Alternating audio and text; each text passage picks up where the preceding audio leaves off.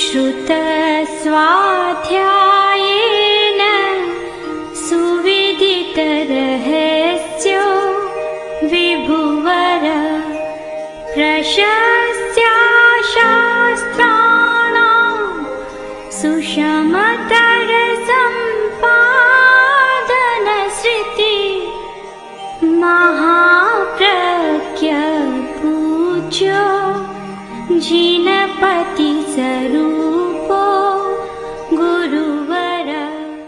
नमो अरहंताणं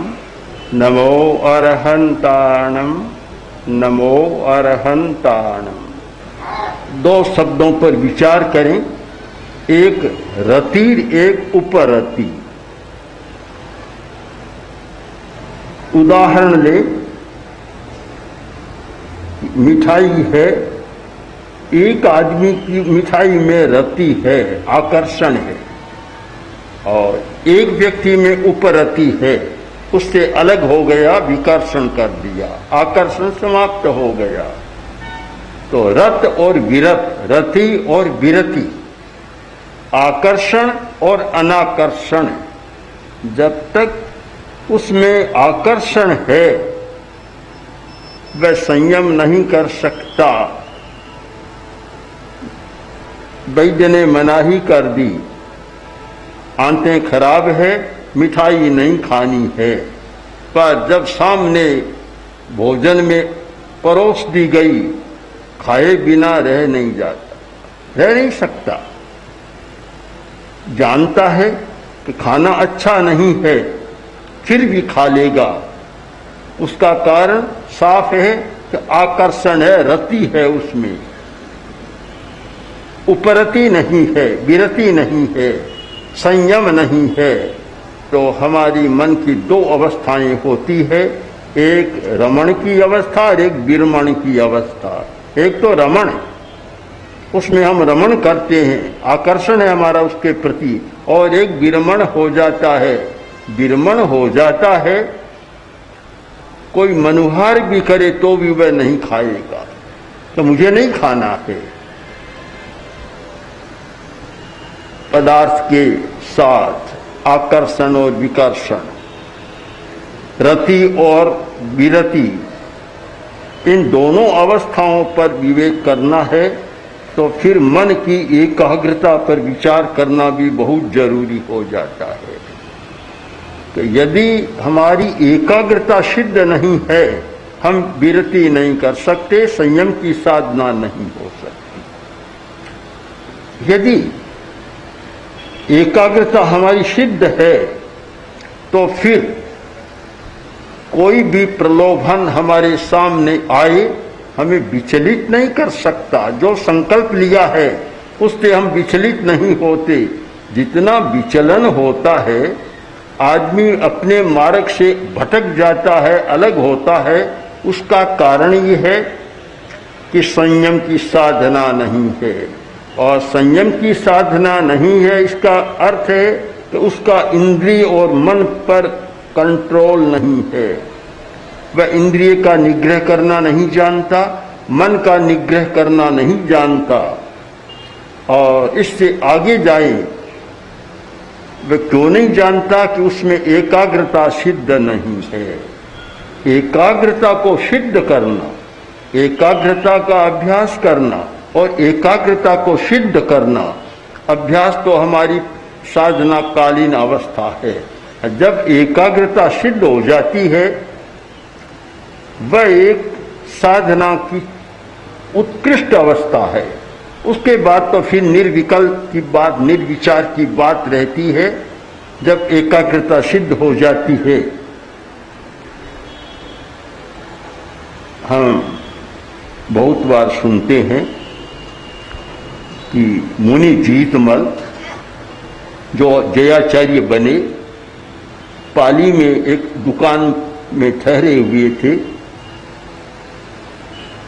सामने नाटक हो रहा था, और नाटक बड़ा आकर्षक नाटक था, और सैकड़ों सैकड़ों लोग देखने के लिए आए थे, बाजार भरा हुआ था। मुनि जीतमल लिखने में तल्लीन थे, अपना काम कर रहे थे। कुछ लिख रहे थे। नाटक पूरा हो गया, अब चर्चा बाद में होती है, बोलो कैसे रहा, अच्छा बुरा, ये चर्चा तो बाद में होती है। देखने के बाद तो चर्चा शुरू हुई। एक आदमी से पूछा, बोलो नाटक कैसा रहा? तो मैंने तो देखा ही नहीं। अरे तुम यहाँ खड़े थे, क्या कर रहे थे? नाटक देखने आए थे और यहाँ खड़े थे सामने, कह रहे हो नाटक नहीं देखा, बिल्कुल झूठ बोल रहे हो। क्या नहीं, मैं झूठ नहीं बोल रहा हूँ, मैंने सचमुच नाटक देखा ही नहीं। तो फिर क्या किया, यहाँ आई क्यों, किया क्या? क्या भाई सच बात है, मैंने दूसरा नाटक देखा, यह नाटक नहीं देखा, मैंने एक दूसरा नाटक देखा। तो दूसरा नाटक कौन सा? क्या ये देखो, मुनि जीतमल जी जो आचार्य भिक्षु के तेरा पंथ के शिष्य हैं, यहाँ बैठे थे, छोटी अवस्था है, और अपना काम कर रहे थे, लिख रहे थे। मेरा ध्यान चला गया कि ये नाटक देखते हैं या नहीं देखते, बस मेरा ध्यान तो उनमें अटका रहा और पूरा आदि से अंत तक मैं उनको देखता रहा। उन्होंने आंख उठाकर भी नहीं देखा कि क्या हो रहा। मैंने वह नाटक देखा, यह नाटक नहीं देखा।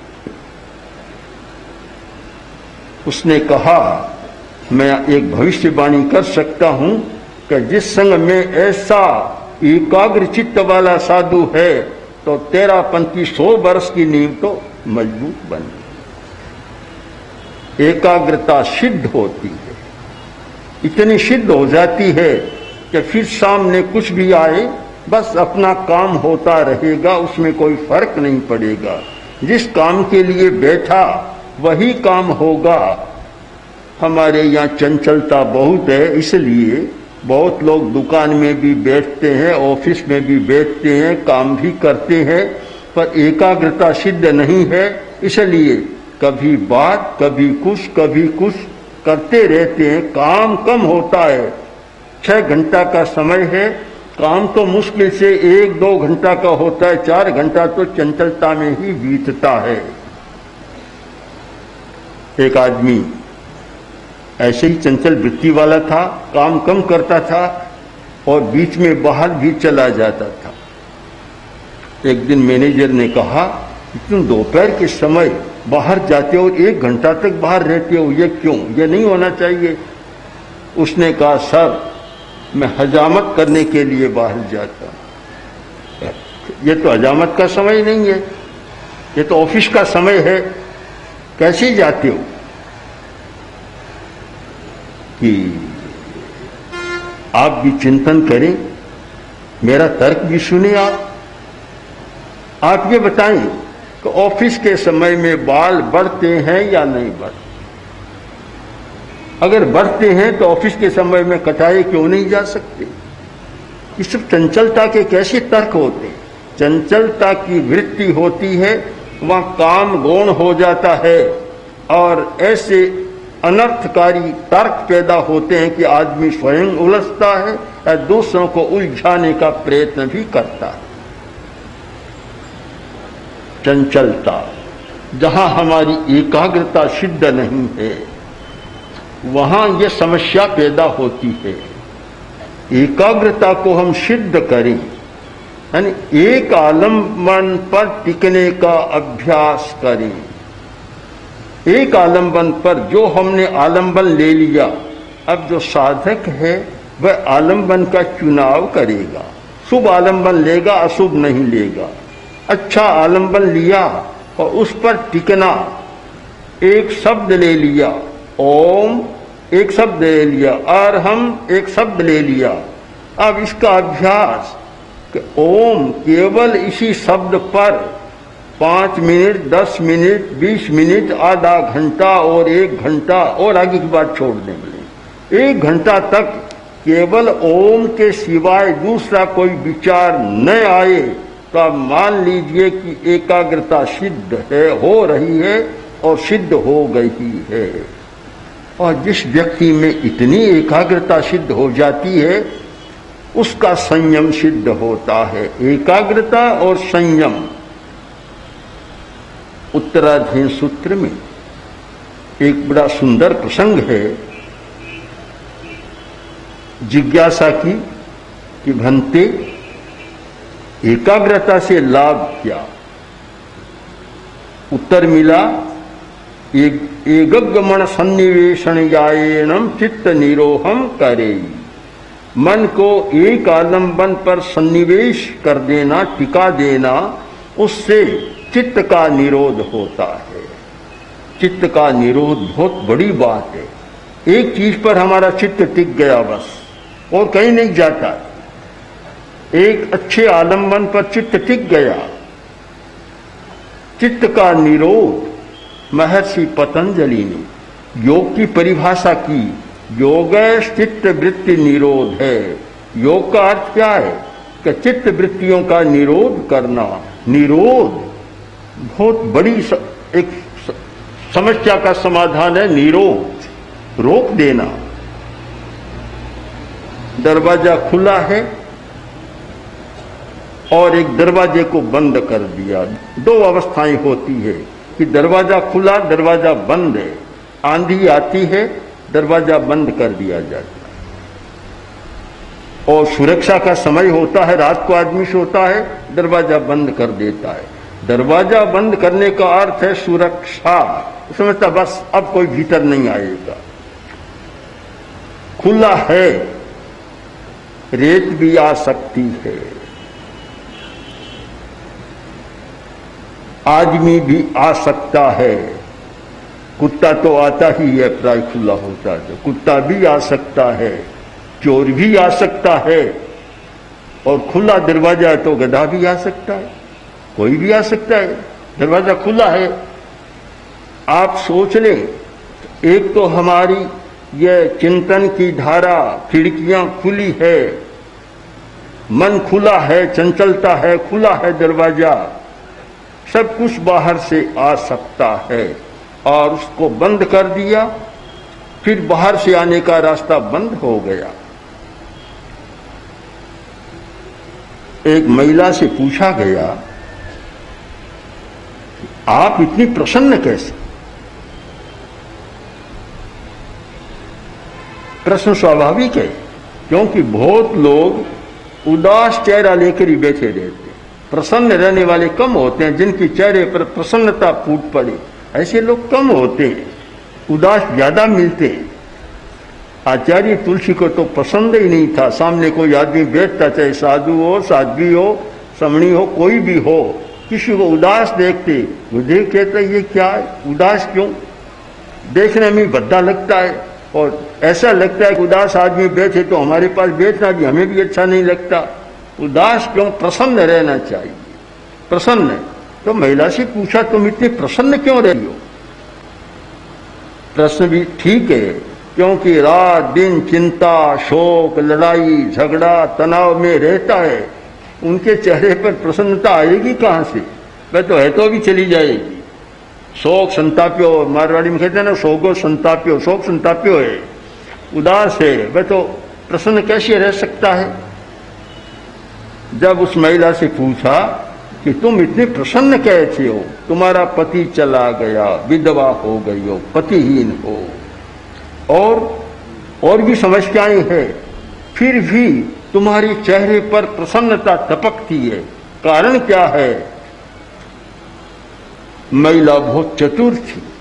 उसने कहा, तुमने जलपोत देखा है, नौका देखी है? जो समुद्र में तैरती है नौका, जलपोत समुद्र की छाती को चीर कर चलता है, देखा है? भला पानी पर कैसे चल सकता है? डूबता क्यों नहीं? चिंतन करो कि उसमें छेद नहीं है, इसलिए वह नौका भी चल रही है, जलपोत भी चल रहा है। अगर छेद हो जाए तो नौका डूब जाएगी, जलपोत भी डूब जाएगा। मैंने सारे छिद्रों को बंद कर रखा है, सारी खिड़कियों को बंद कर रखा है, और मैंने मन को इतना साध लिया, एकाग्रता इतनी साध ली कि बाहर से कोई आने का अवकाश नहीं है। और मेरे भीतर में दुख है नहीं, संताप है नहीं, सारी प्रसन्नता ही प्रसन्नता है, उदासी तो बाहर से आती है। और मैंने सारे छिद्रों को बंद कर दिया, सब पर लगा दिए, चिपकन लगा दी, कोई बाहर से आ नहीं सकता, इसलिए मैं सदा प्रसन्न रहती हूँ। आप सब भी चिंतन करें, प्रसन्न रहना है तो छिद्रों को बंद करना, छेदों को बंद करना होगा। एक सुराग हो गया, बड़ा खतरनाक होता है, बहुत खतरनाक होता है। बड़ा बांध था और एक सुराग हो गया, तो वहां के लोग घबरा गए कि सुराग हो गया। कोई आदमी जा रहे थे रास्ते से और बोले क्या चिंता की क्या बात है, कि चिंता क्या, बांध है, सुराग हो गया, बड़ा खतरनाक है, पानी निकल जाएगा बाहर और बाढ़ भी आ जाएगी। उसने कहा कि यही चिंता है कि पानी निकल जाएगा, सुराग है तो बड़ा और कर दो, सुविधा से पानी निकल जाएगा। छेद छोटा हो और बड़ा हो खतरनाक होता है। जहाँ बांध है वहाँ सुराग मान्य नहीं होता। हमारे मन भी, हमारा जीवन भी एक बड़ा बांध है, और वहाँ ये जितने सुराग होते हैं, बाहर से कुछ आते हैं, भीतर का निकलता है, बाहर से आते हैं और मन को बेचैन बना देते हैं। हम कैसे इन छिद्रों को बंद करें, इन आश्रव द्वारों को बंद कैसे करें? आश्रव दाराइन पीछे ही, आश्रव द्वारों पर पिधान ढक्कन कैसे लगाएं जिससे कि बाहर से दुख नहीं आए? एक सिद्धांत पर ध्यान दें कि दुख कहाँ है, बाहर से आता है, भीतर दुख नहीं। इस सच्चाई को समझ लें कि दुख भीतर नहीं है, शरीर के भीतर नहीं है, आत्मा के भीतर नहीं है।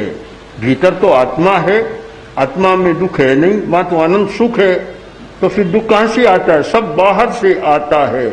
अगर आपके छिद्र खुले हैं तो दुख को प्रवेश करने का मौका मिल जाएगा। उदासी को, बेचैनी को, डिप्रेशन को, सबको भीतर में प्रवेश करने का मौका मिल जाएगा। और आपने सुराग बंद कर दिए, खिड़कियां बंद, दरवाजे बंद, वे बाहर से आ नहीं सकेंगे, आपको दुखी बनने का मौका नहीं मिलेगा। इसलिए यह चित्त का निरोध आवश्यक है। और एकाग्रता गहरी होती है तो चित्त का निरोध होता है, यानी बाहर से दुख आने के सारे दरवाजे बंद हो जाते। चित्त निरोध, निरोध हुआ, सब रुक गए, भीतर प्रवेश नहीं, नो एंट्री। बाहर लिखा रहता है बहुत जगह कि प्रवेश निषिद्ध है। जहाँ भी सेना का मुख्यालय है, जहाँ पुलिस का है, या और भी बड़ी बड़ी कंपनियों का, उद्योगों का है, प्रवेश निषिद्ध है। दरवाजे पर तो हम लिख देते हैं प्रवेश निषिद्ध है, पर इस दरवाजे पर नहीं लिखते भी प्रवेश निषिद्ध है, कभी नहीं लिखते। प्रवेश खुला है, यह प्रवेश खुला है, यह हमारी चंचलता है। चित्त का निरोध एकाग्रता के द्वारा होता है और सारे प्रवेश रुद्ध हो जाते हैं। और उस अवस्था में क्या होता है कि मण गुत्तयाये संयमम आराहेयि। उत्तराध्ययन का एक सुंदर निर्देश है कि जब मन गुप्त हो गया, मन सुरक्षित हो गया, अपने स्थान पर टिक गया, सुरक्षित, गुप्त है, सुरक्षित है, उस अवस्था में संयमम आराह्यहि। संयम की आराधना कब होती है? हमारे साधु साधियों को भी समझना है, समणियों को, सबको समझना है, गृहस्थों को भी समझना है कि संयम की आराधना कब होती है? इंद्रिय और मन का निग्रह हुए बिना संयम की आराधना नहीं होती। संयम स्वीकार कर लिया, चाहे पूरा संयम स्वीकार किया, चाहे आंशिक रूप में संयम स्वीकार किया, चाहे खाने के विषय में संयम स्वीकार किया, चाहे अन्य किसी इंद्रिय के विषय में स्वीकार किया, पर वह संयम कब सिद्ध होगा, कब ठीक पाला जाएगा? का मन गुत्तयाई। अगर आपका मन सुरक्षित है तो संयम की आराधना होगी, और मन सुरक्षित नहीं है तो संयम तो लिया, अभी तो त्याग लिया और बाजार में गया, सुगंध आई और मन ललचा। बहुत लोग ऐसे होते हैं, त्याग कर लेते हैं और त्याग के बाद गलियां निकालते, गली रास्ता खोजते हैं। कभी त्याग तो ले लिया, अब कैसे करूं। एक व्यक्ति आया, आकर गुरु के पास बोला, गुरु ने बहुत उपदेश दिया कि शराब मत पियो, अच्छा नहीं, छोड़ दो। कि ठीक है, आप संकल्प करा दो, मैं शराब नहीं पीऊंगा।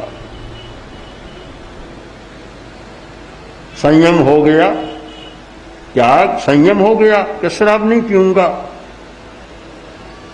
दूसरे दिन आया, आकर बोला, महाराज आपने मुझे शराब पीने का संकल्प दिला दिया, संयम करा दिया, और मैंने स्वीकार कर लिया मैं शराब नहीं पीऊंगा, पर एक मेरी शर्त है, मेरा सशर्त संयम है। क्या? कि शराब नहीं पीऊंगा, कर कोई मनुवार कर दे तो मैं जरूर पी लूं, यह गलियां निकालना होगा, ऐसे तो मैं नहीं पीऊंगा। यानी पैसा खर्च कर तो मैं नहीं पीऊंगा। बहुत लोग ऐसा कहते हैं कि मैं पान बीड़ा फलाना फलाना ऐसे नहीं खाऊंगा, पर कोई मनुहार कर देगा तो फिर मैं खाऊंगा। यह एक संयम के रास्ते में गली निकालने जैसी बात हो गई। मनुहार करेगा तो मैं पी लूंगा, शराब पी लूंगा। और भी कई मकार है, 5 मकार है कि अमुक अमुक समय पर मैं पी लूंगा, मुफ्त मिलेगी तो भी पी लूंगा, पैसा खर्च करके नहीं पीऊंगा। यह है संयम, स्वीकृत संयम में भी शिथिलता। और यह शिथिलता क्यों आती है कि मन सिद्ध नहीं है।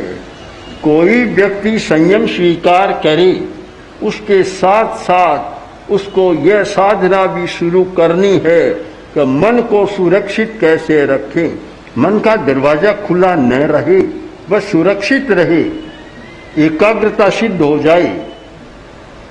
इन सब कारणों पर विचार करें तो एकाग्रता का बहुत बड़ा मूल्य है। इसलिए हम एकाग्रता की साधना पर विशेष ध्यान दें। चित्त निरोध और संयम, उसके बिना संयम नहीं, इंद्रिय और मन का निग्रह नहीं, और उसके बिना धर्म की आराधना का रास्ता साफ नहीं होता है। इन सारे संदर्भों में मन की एकाग्रता को समझने का, उसका मूल्य आंकने का हम प्रयत्न करें। ओम श्री महाप्रज्ञ गुरुवे नमः।